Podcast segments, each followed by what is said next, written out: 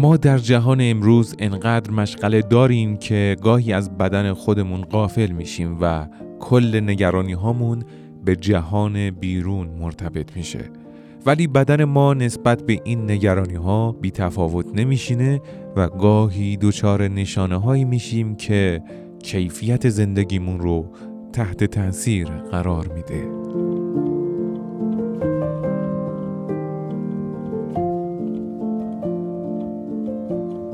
به نام خدا سلام از کنم به یکی دیگه از برنامه های سروم اطلاعات خوش آمدید. امروز در خدمت یک مهمان ویژه هستیم.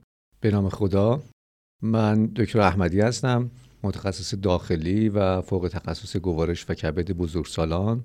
خیلی خوشحالم که امروز در خدمت شما هست خیلی ممنون های دکتر تشریف بردین واقعیت یکی از چیزایی که ذهن ما رو در خصوص مبحث امروز درگیر می‌کنه اینه که ما زمانی دچار علائم این بیماری میشیم که تنش روحی تنش احساسی استرسی داریم و اصلا انتظار نداریم که مشکلی همراهمون بشه. اگه میشه بفرمایین که نشانه های IBS چطوره؟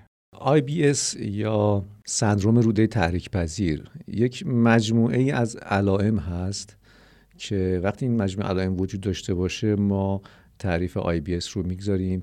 رنج وسیعی از سن رو شامل میشه از نوجوانی تا میان سالی ممکنه به ما مراجعه بکنند که نهایتا ما تشخیص IBS می‌گذاریم. سنگ بنای IBS وجود درد شکمه. یعنی فرد مراجعه می‌کنه با یک درد شکم به صورت دلپیچه که اطراف ناف و زیر ناف در پایین شکم احساس میشه. این درد شکم همراه هست با تغییراتی در اجابت مزاج. یعنی یا اینکه همراه با دفع مدفوع این درد کمتر میشه یا بیشتر میشه یا اینکه مواقعی که حملات این دردهای شکمی وجود داره قوام مدفوع تغییر می‌کنه یعنی یا شلتر میشه نسبت به قبل. یا سفتر میشه و اینکه تکرر مدفوع هم ممکنه که تغییر بکنه. یعنی فرد ممکنه به دفعات بیشتری نسبت به قبل احساس نیاز به دفع داشته باشه و دستشویی بره یا اینکه کمتر بشه. بنابراین این یک درد شکمی که با یکی دو تا از این سه حالت همراه باشه ما بهش میگیم IBS یا سندروم روده تحریک پذیر و نکته دیگه که باید در نظر داشته باشیم مزمن بودنش هست. یعنی اینکه این علائم طی سه ماه اخیر حداقل وجود داشته باشه که حداقل یک روز در هفته فرد این علائم رو تجربه کرده و به مدت سه ماه طول کشیده. در این صورت میگیم IBS بله و الان در خصوص انواع IBS که صحبت کردیم که حالا به چه شکل باشه مثلا با کانستیپیشن یا یبوست همراه باشه یا با دیاریا و اسهال یا به شکل میکس باشه و یکی از این دو حالت داشته باشه یک سوالی که من دیدم پیش میاد اینه که ما اون دفعه مثلا با یبوست بود الان این دفعه با اسهال تشخیص دیگه ای مطرحه یه منظور اینجا که شکل تظاهر IBS برای بیمار همیشه یکسانه؟ در طول زمان ممکنه که اون تظاهر IBS تا حدودی تغییر بکنه. البته علامت اصلی IBS که درد شکمه باید وجود داشته باشه. فرد ممکنه دفعات قبل IBS همراه با اسهال و افزایش دفعات دفع بوده باشه و این بار IBS همراه با یبوست باشه. معمولا فردی که یه IBS مثلا با اسهالی داشته در طول زمان اگر باز هم قرار علائمش عود بکنه همون IBS اسهالی رو خواهد داشت. ولی احتمالش وجود داره که در مواقعی IBS به صورت متناوب یوبوستی بشه دوباره یک زمانی برگرده اسهالی بشه. بنابراین این تغییرات ممکنه باشه و نگران کننده نیست. درسته. و درمان پزشکی برای این مشکل کمک می‌کنه که کنترل بشه علائم یا در حقیقت با دوره ای از درمان مشکل برای همیشه رفع میشه؟ ببینید سندروم روده تحریک پذیر یا IBS علت شناخته شده ای نداره. یعنی اینکه اونچه که ذکر شده مجموعه ای از عوامل رو در نظر گرفتن که اینها می‌تونن باعث بروز این علائم بشن. حالا از تغییرات در فلور طبیعی روده بگیر تا از استرس های روحی تا التهابات خفیفی که ممکنه در داخل روده داشته باشه تا افزایش احساس علائم توسط بیمار. یک سری افراد ممکنه همین حالت ها رو داشته باشن ولی اونقدر درد احساس نکنن که بعضی دیگه احساس می‌کنن. مجموعه ای از این مکانیسم ها ممکنه باعث بروز علائمی بشه که ما بهش بگیم IBS و هنوز علت دقیقش معلوم نیست. بنابراین درمان دقیق و خاصی هم نداره. درمانی که ما در حقیقت ارائه می‌کنیم کنترل کننده است. به همه بیماران هم درمان رو پیشنهاد نمی‌کنیم. ما اگر در جامعه بریم این پرسشنامه رو جلوی افرادی که ظاهرا هم بیمار نیستن بگذاریم بر اساس اون معیارهای تشخیصی سندروم روده تحریک پذیر ممکنه درصد زیادی ببینیم که دچار IBS هستند ولی هیچ کدوم مراجعه نمی‌کنن. بله. اینها نیاز اصلا به درمان ندارن. ندارن. یک سری از اینها مراجعه می‌کنن و اونهایی هم که مراجعه می‌کنن اگر کیفیت زندگیشون افت کرده این علائم در کارشون در زندگی روزمرهشون تداخل ایجاد کرده. ما درمان رو شروع می‌کنیم. معمولا هم ابتدا به ساکن ممکنه دارو ندیم. اول تغذیه رو تغییر بدیم اول اطمینان دهی بکنیم تا کنترل بشه. ولی این به منظره این نیست که یک بار که درمان شد دیگه به هیچ وجه عود نمی‌کنه. IBS یک سیر مزمن داره و افت و خیز داره. یعنی بله. یک زمانهایی علائم تشدید میشه یک زمانهایی ممکنه که در شرایط استرسا یا در شرایط خاصی علائم عود بکنه و بعد خود به خود فروکش بکنه یا با درمان فروکش بکنه. بله خیلی ممنون. و یه نکته ای که هست اینه که من دیدم بارها بیماران یک نشانه رو به عنوان یک بیماری می‌شناسن. به فرض مثال درد شکم رو به عنوان مثلا زخم معده می‌شناسن. و می‌خواستم این سوال بپرسم که IBS با توجه به اینکه گفتین بزرگترین نشانش درد شکمه در کجای مسیر تشخیص قرار می‌گیره؟ یعنی یک بیماری که الان دچار درد شکم شده که داره تکرار میشه مرتب و چندین و چند مرتبه به پزشک مراجعه کرده این کارهای مثلا آندوسکوپی اینها در ابتداش بعد از رد کردن مشکلات به IBS ما می‌رسیم یا اینکه از ابتدا یکی از مسائلی که مطرحه خود IBS.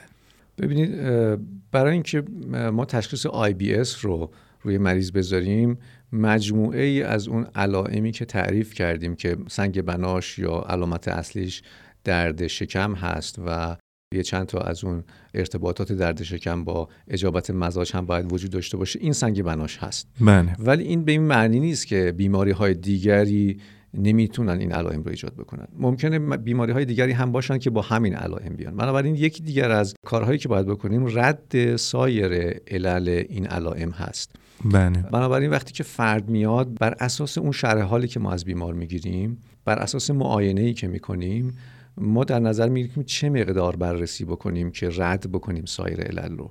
خیلی از مواقع در افرادی که سنشون پایین تره در معایناتمون چیز خیلی غیر طبیعی تشخیص نمیدیم یا در شرح حالمون چیز غیر طبیعی وجود نداره یک شمارش سلولی CBC ممکنه کافی باشه برای اینکه تشخیص رو بذاریم. بله. گاهی ممکنه که فرد مثلا اگر IBS ش اسهالی باشه علاوه بر اون CBC یا شمارش سلولای خونی ممکنه که نیاز باشه مثلا یه آزمایش مدفوع هم بدیم از نظر وجود خون از نظر وجود التهاب و همین کافی باشه. که بگیم پس علل دیگری نیست و IBS هست. مضاف بر اینکه IBS یک بیماری مزمن هست. یعنی فرد رو ما وقتی که تو این جلسه بهش اطمینان دادیم که نه علل دیگری نیست و این آی بی اس هست به حال یک زمانی برمیگرده دوباره ما اون رو معاینه می‌کنیم دوباره شرح حال می‌گیریم.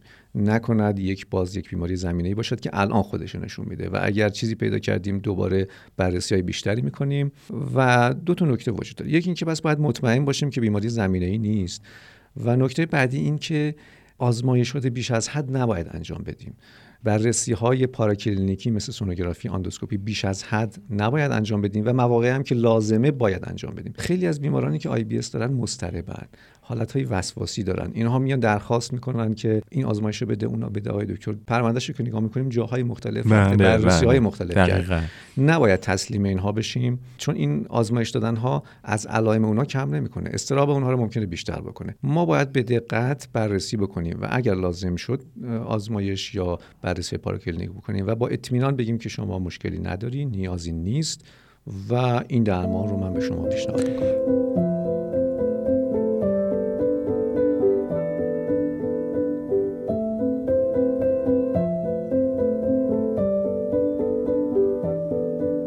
سال بعدی رو من از صحبت خودتون می‌خوام وام بگیرم. اینکه رژیم محدودیت غذایی برای این بیماران وجود داره؟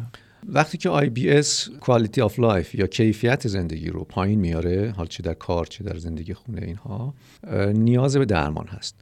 ابتدا به ساکن ممکنه درمان دارویی نکنیم. دو تا محور اصلی اولیه برای درمان وجود داره.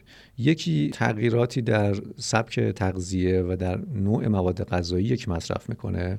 که می‌تونیم بهشون بگیم که معمولا توصیه که ما می‌کنیم. یکی اینکه غذاهای محرک و نوشیدنی های محرکی مثل قهوه و کافئین دار اینها کمتر مصرف بکنن. غذاهاشون رو کم چربتر نسبت به قبل استفاده می‌کنن. اگر که از افرادی هستن که یک مقداری حجم غذاشون زیاده و حالا تا حدودی پرخوری می‌کنن بهشون میگیم یه مقدار کمتر غذا بخورید. به قول معروف من به بیماران میگم که سیر از سر سفره کنار نرید. یه مقداری از معدتون رو بذارید خالی باشه. خیلی کمک می‌کنه. و عمدتا یکی از علائمی که همراه بیماری IBS هست ولی لازم نیست که حتما باشه برای تشخیص نفخ هست. اینها خیلی از نفخ شاکیان از بله. احساس گاز روده شاکیان و دفع گاز زیاد از حد از روده. اینها میگیم غذاهایی که نفاخ هستن رو کمتر مصرف بکنن. یا یه مدتی بذارن کنار. مثلا غذاهایی مثل نخود که حاوی نخود و لوبیا و پیاز هست کرفس کلم اینها نفاخ هستن سویا. کلا غذاهایی که فیبر دارن می‌تونن نفاخ باشن. بله، غذاهای پرفیبر و غذاهای مفیدی هستن. ولی گاهی لازمه که مریض بگیم اینا رو کمش بکن یکم علائمت کمتر بشه. بله. این توضیحاتی که دادم در مورد رژیم غذایی معمولا به مریض میدیم. و خیلی از اینها در حقیقت علائمشون کمتر میشه راضی میشن. من خودم اصولا به مریض ها میگم که یک راهنمایی می‌کنم. میگم که این سری از مواد غذایی می‌تونه علائم شما رو تشدید می‌کنه. حواستون باشه. ولی خودتون باید حواستون باشه که ممکنه یک ماده غذایی به شما نمی‌سازه خودت کشف می‌کنی. و حواست باشه که لیست تکمیل کنی. آره لیست خودت تکمیل کنی. شاید اصلا بعضی از این چیزهایی که من به لیست به شما دادم اصلا جزء تشدید کننده های بیماری شما نباشه. نباشه. خود IBS می‌تونه مسبب بیماری دیگری بشه؟ حقیقتا ما وقتی که IBS رو تشخیص می‌ذاریم یعنی برای فرد تشخیص IBS می‌ذاریم موقعی که سایر علل رو رد کردیم. یعنی مطمئن هستیم که بیماری ساختاری در دستگاه گوارش وجود نداره و اونچه که هست یک بیماری عملکردی است. ناشی از محور ما بهش میگیم برین گات اکسیس یعنی محوری که بین مغز و روده وجود داره. این یک اختلالاتی درش ایجاد میشه که ما یک سری علائم رو بیش از حد احساس می‌کنیم. ولی در بررسیامون هیچ اختلال ساختاری نداریم. مطمئنا باید به مریض بگیم که IBS به هیچ وجه طول عمر شما رو کم نمی‌کنه. IBS به هیچ وجه باعث بدخیمی در شما نخواهد شد و یکی از محورهای اصلی درمان IBS اطمینان بخشی و ریاشورنس دادن به بیمار هست که اون چیزی که من به شما گفتم بهش اعتماد داشته باش یعنی اعتماد سازی بکنیم بین هم دیگه که مطمئن بشه که ما این چیزی که بهش میگیم با بررسی دقیق انجام دادیم گفتیم و شما با این IBS اصلا دچار مشکلی نخواهید شد. گرچه ممکنه در دوره هایی از زمان دچار اذیت شدن ناشی از علائمش باشید ولی طول عمر شما کم نخواهد شد. این خودش خیلی باعث میشه که احساس علائمشون کمتر بشه و به درمان ما کمک بکنه. کاملا درست. یعنی اصلا علت این علائم من پس فرمودید بر اساس یک سری از ویژگی خلقی می‌تونه باشه؟ ببینید IBS وقتی تشخیص می‌ذاریم بر اساس همون چند تا معیاری که گفتم. بله. ولی یه سری بیماری ها اگر در یا یه سری از علائم اگر در کنارش تو مریض ببینیم تشخیص ما رو تقویت می‌کنه. ما مطمئن تر میشیم که این آی بی است. مثلا فرد فردی است مسترب دلشوره داره همیشه یا یک صفت هایی از OCD یا مثلا وسواس داره. یا فرد همیشه یه سوء حازمه هم داره یعنی دردهای بالای شکم هم داره یا میگرن داره. این بیماری هم که گفتم بیماری های عمل کردی هست بله بله. معمولا آی بی در بسیاری از افرادی که آی دارن یکی از اینها هم هست. بله. و خب می‌رسیم به آخرین سوال. آیا زمینه ارسی داره؟ به این صورت که یک ژن خاصی مثلا کشف شده باشه که بگیم که اگر این باشد آی بی به وجود میاد نه.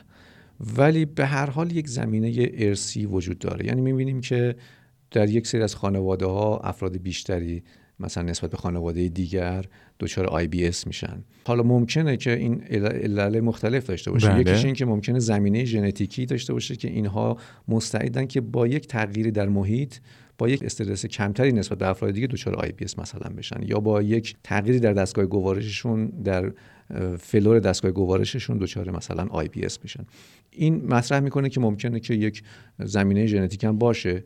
یا اینکه ممکنه نه مثلا تو خانواده ها خب سبک زندگیشون یه جور استرساشون یه جور اون باعث آی میشه. ولی به هر حال آنچه که مطرح شده یک زمینه ژنتیکی یه مستعد به اضافه یک سری عوامل محیطی اینها دست به دست هم میدن تا علائم بروز بکنه. بله. خیلی ممنونم. اگر توصیه ای دارید بفرمایید در خدمت شما هستیم. توصیه که در نهایت می‌تونم بکنم یکی به پزشکان هست که اون رابطه اطمینان بخش رو با مریض برقرار بکنن. هم خود پزشکا دچار وسواس نشن از ترس اینکه مبادا بیماری دیگری هست و مکرر آزمایشات متعدد درخواست بکنن.